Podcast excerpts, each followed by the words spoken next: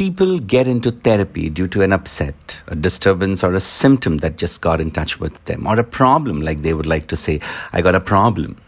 The question is not as much as how do I get rid of this, as much as how come this is coming to me, or what am I doing to create it, or what does it want from me? Or, or another language pattern, like what kind of life have I created that needs this kind of disturbance in it? Everything that we shaped by our own shapes of psychological lives is well defined by the universal archaical symbols and images that are derived from the collective consciousness. You know, all these symbols are metaphors, and everything that we've ever known is a metaphor. What is not a metaphor? In fact, even language is a metaphor for experience. And they're all deep embedded as a psychic counterpart of our very instinct. And that's why psyche, because psyche is the soul, and that is why psychology. Upon first hearing the term archetypal, one would be inclined to believe that it is related to the archetypes introduced by Jung. Well, it's not, and at the same time, it is inspired by his work.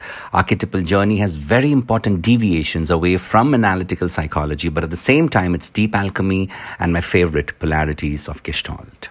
Well, what I bring to you in the class will be the deep conversations that I've had with Judy and Dick on comparative religion, on conversations on psychology, and how to bring that balance, the ecology. Dick's unique stance that embodies the neuroscience of mythology and theology, and at the same time, the way he rejects with brutal honesty some popular tenets, which particularly brings to light the essence of confession, confrontation, comprehension in therapy. This course, according to me, um, is, a, is a dance. It's a dance between Gestalt and the many symbols, between the field, dialogue, and phenomenology of Fritz and Jung's individuation, synchronicity, with an interplay, the touch of Campbell's myth and the many journeys he's taken. And at the same time, it is not so unique to any of them, and none of them, maybe, as many philosophers and psychologists, both past and present, brings to surface these journeys that are so archetypal. And it's always there amongst us in movies, in books, in our very life. This class will be bringing to life the missing archetypes during the growing up process for the masculine and the feminine. And when I speak of masculinity and femininity, here I'm not talking of gender in particular. And it's a place for revisioning life, its course, and the entire trajectory. Um, well, it's a walk towards home. It's it's a walk away from everything that we're capable of becoming sometimes. The villain, the shadow, the shadow must be understood because it's mostly misunderstood.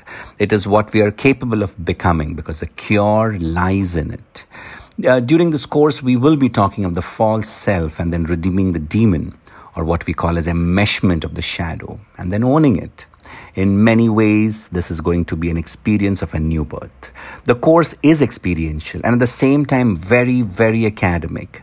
And between us that day, um, between you and me and all of us in class, I'm hoping that we'll be able to have these conversations about the archetypal journey, the hero's journey in the body, the somatic index syntax, the many forms, formations, and the scripts that we've held so close, and of how the hero comes home or heroine you know.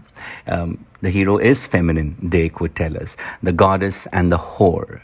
The ability to be able to connect to the body while the movement takes place, while we dance, so that we can get in touch with that spot, that place where integrity is lost.